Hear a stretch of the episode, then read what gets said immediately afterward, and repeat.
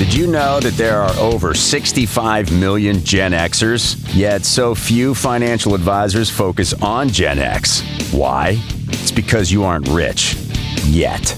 Welcome to the Gen X Money Advisor with Michael Labos, certified financial planner, certified college funding specialist, and founder of Gen X Wealth Partners. This podcast focuses on the specific needs of Gen Xers by a Gen Xer. Get ready to explore topics that will help you get your retirement on track, maximize your dollar towards your child's education, and successfully manage aging parents. We will even sprinkle in a little health and wellness, travel and leisure, and time and stress management. Come and experience the expertise of Michael and his special guests who focus on enhancing the quality of your life today and in the future.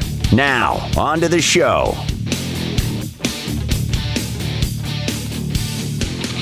Welcome to the Gen X Money Advisor podcast, hosted by Michael Labos. I'm Patrice Sikora.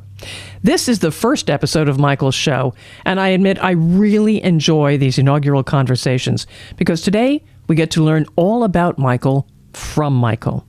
And we're going to start at the beginning, Michael. How did you make the decision to get into this industry in the first place? That's a really good question. I thought about this, and when I was young, right out of college, I had this really idyllic view of the world. Don't we all? yes, yes. I was ambitious and I've always enjoyed challenges. So I thought that I could satisfy both by becoming a financial advisor. It, it wasn't easy, but 17 years later, I have no regrets. Having been able to help hundreds of clients mm-hmm. secure their futures and I've been able to enjoy the process. So I feel pretty solid with my decision. What was so difficult about it? You say it wasn't easy. No, it wasn't easy. I've worked for seven firms, bouncing around, finding my place in this industry. And it's taken a long time, mm-hmm. but uh, I never gave up. And I'm excited to be where I am right now. All right. Now, who do you work with? The title of the podcast may give us a hint, but who, who's your specialty? Yeah, I, I I mean, that kind of gives it away, but uh, I work with uh, Gen Xers. So uh, I do get asked a lot, what is, what is Gen X exactly? And that's really anybody born from 1966 to 1980. Myself being one of the younger Gen Xers being born in 1980, but I work with Gen X families and uh, help their, their children as well with uh, college planning. Mm-hmm. And, and why Gen X? There's so many planning opportunities and nobody's talking to them about them, which I find hard to believe when you're Gen X, a lot of people say midlife. It's definitely a midlife, but with midlife, you've got all the responsibility in the world on you. You've got kids, you've got college, you might have your own student loan debt, you've got yeah. aging parents, you've got your career starting to to take fold. And how about some personal time for yourself? I mean, there's only 24 hours in a day. So being able to help uh, Gen X reduce some stress, take control of their finances, and save some time so they can be with their families to me, that's pretty powerful. And how do you do that? What do you do? Well, I think from what I've I learned from talking to other Gen Xers is they want to get on track for retirement, and most of them have no idea where they stand. Are they on track? Are they off track? So what I do is basically help my clients get on track, and it's really about foundational planning. That includes making sure that you you know you're you've got a budget, which everybody says they keep a budget. No. That's a bad word. Budget is a bad word. Yeah. Well, I don't know why, but I mean, you ask somebody, hey, do you have a budget? And they say, oh, yeah. I'm like, all right, well, let me see uh-huh. it. and they're like, well, it's in my head. I'm like, okay, well, it's better be on paper. Let's work towards that. But it's budgeting, it's cash flow, it's insurance is such an important part of a Gen Xer's life because you have so many people depending upon them. Your retirement is dependent upon you earning a living. You have to take care of your loved ones so on and so forth. So look at insurance. We do basic estate planning, powers of attorneys, having will in place, things of that nature. So a lot of it is foundational. And I always say you can't run before you learn how to walk. So we need to st- establish that base so that you can then talk about retirement planning, things of that nature. Because even if you have a lot of money put aside for retirement, if your foundation's weak, that's going to crumble just with it, just along with it. I'm always amazed at how many people don't have a will. It's amazing. A lot of people don't think they need one. I think it comes down to a lack of understanding what a will protects. It avoids probate. It makes it a lot easier on your executor to handle your final affairs as well. Uh, without a will, things could be um, stretched out to about a year. And uh, beyond a will, you know how your accounts are titled can also save time.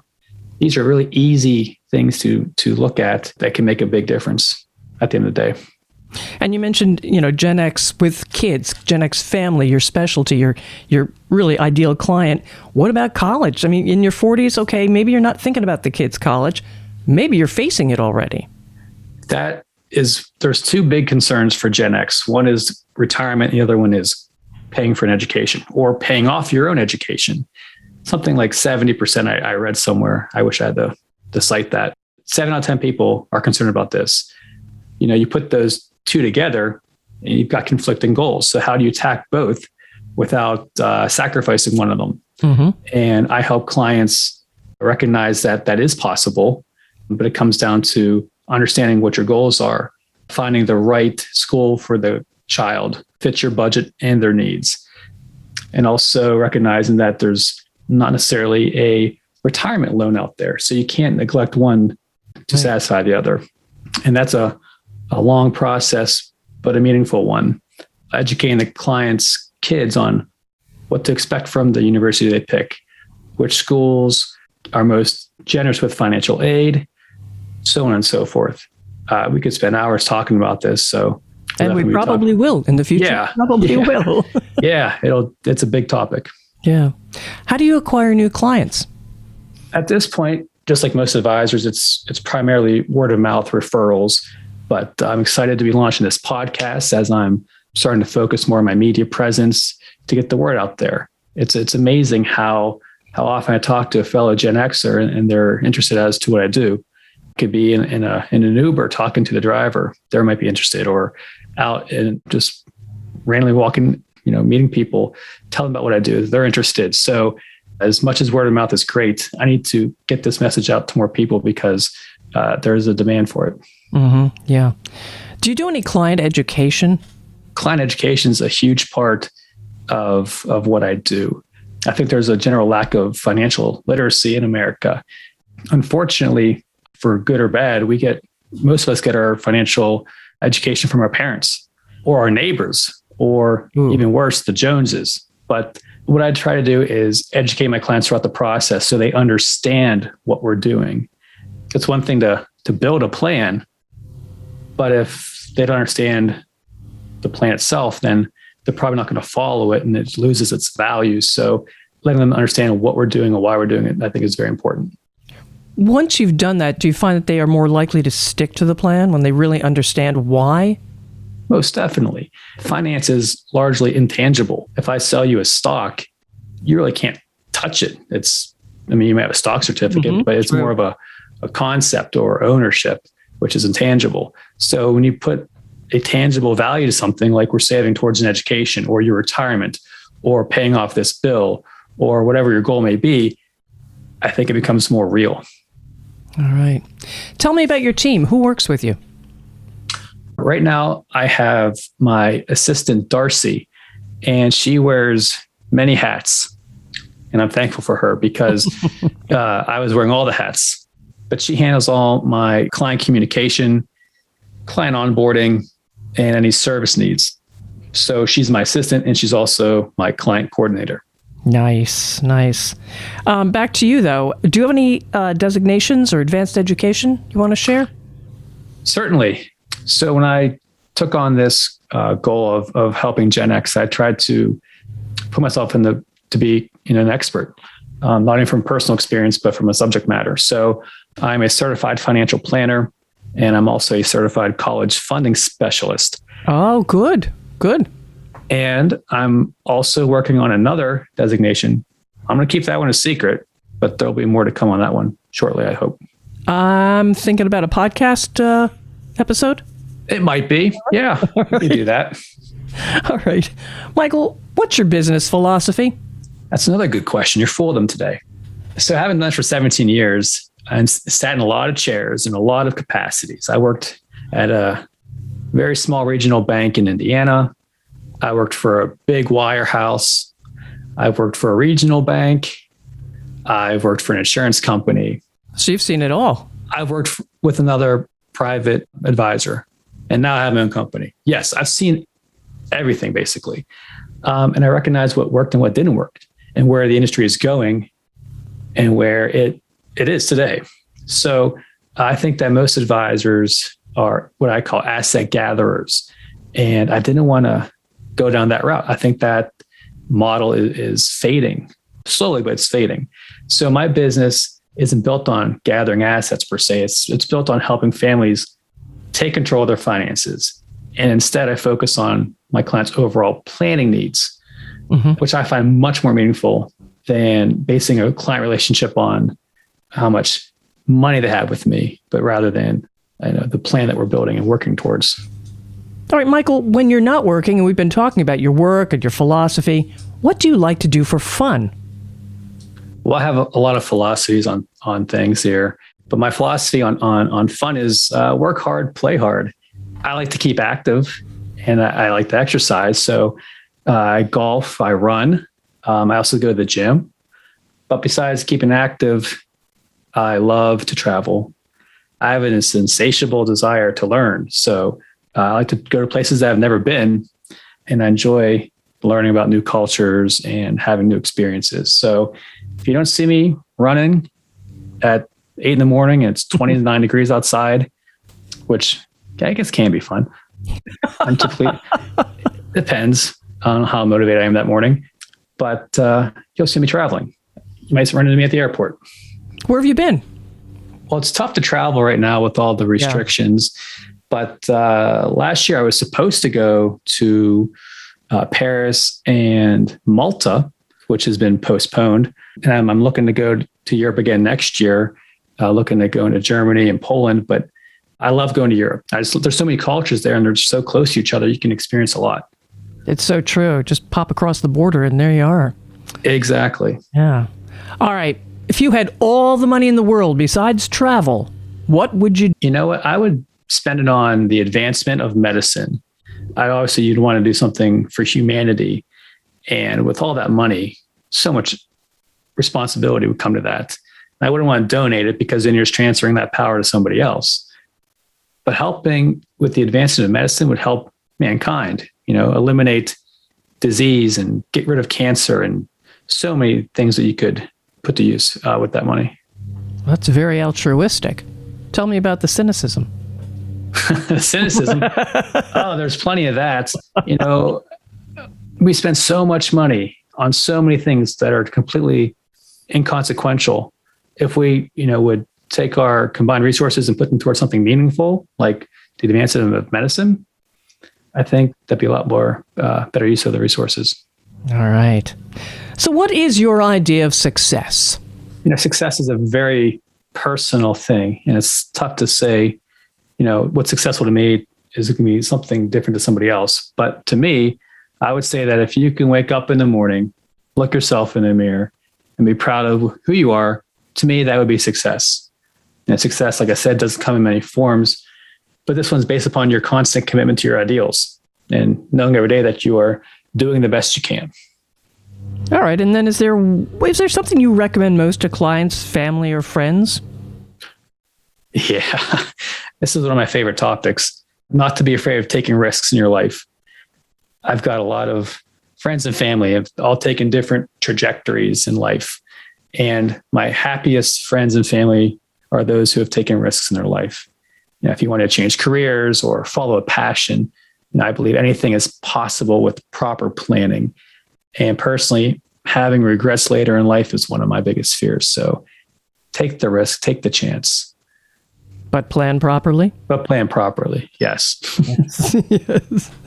All right. What is something that most people don't know about you?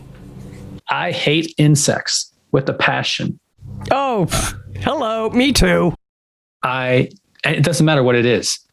Uh, it could be the stink bug, which are just disgusting. It could be a bee, which are annoying. I don't care what kind of insect it is. I'm just not a fan.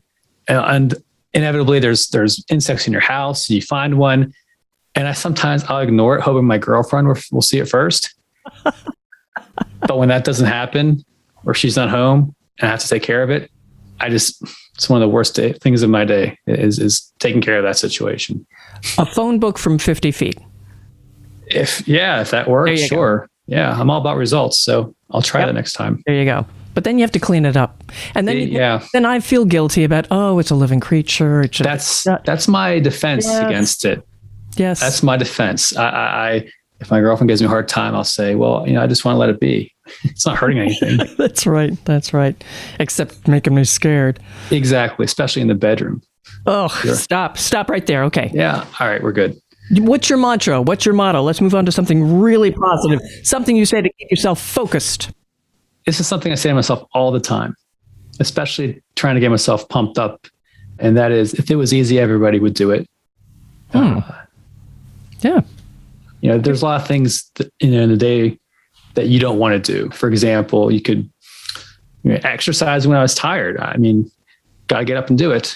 Or eating healthy when someone else is eating pizza right in front of you. Pizza's healthy. Wait a minute. Pizza's healthy, isn't it? I've I've made that argument before. You know, you can put vegetables on pizza. Yes. You, you know, yeah, you can even put fruit on. You know, pineapple. No, I guess. No, no. You're no. anti pineapple. No, uh, no okay. pineapple. Okay. Veggies, I'll, veggies, I'll, I'll give you, but no fruit. Okay. Yeah, you, you can make an argument for anything, but yeah, or even taking on a new challenge like launching a podcast. Nice. Very nice. Yes, indeed. With planning. Proper planning. Yes. Proper planning. This is true. All right, man. What is your proudest achievement? You've done a lot. You've been a lot of places. What's your proudest achievement? It's a tough question. I have a few, but I would say it's not being afraid to fail at something. And you might ask, how is that an achievement? I failed many times in my life, but you know, I've never given up in the process. And failure is part of the process of becoming successful. Mm-hmm. And if you don't have any failures, all that tells me is that you're not trying anything new or you're not taking any risks. Of all my failures, I persevered and now I'm sitting here talking with you. So, yeah, not being afraid to fail. All right. I like that one. And yeah, you're talking to me, but you have the attention of a lot of people now. Who should listen to your podcast? Well, I'll try to make it pretty clear that I'm here to help Gen X. Mm-hmm get on track financially. There's a lot of us out there, 65 million. That's a lot of us. And some of us work with advisors, some have not. Some are do it yourselfers, and some have no clue what they're doing. And that's totally fine.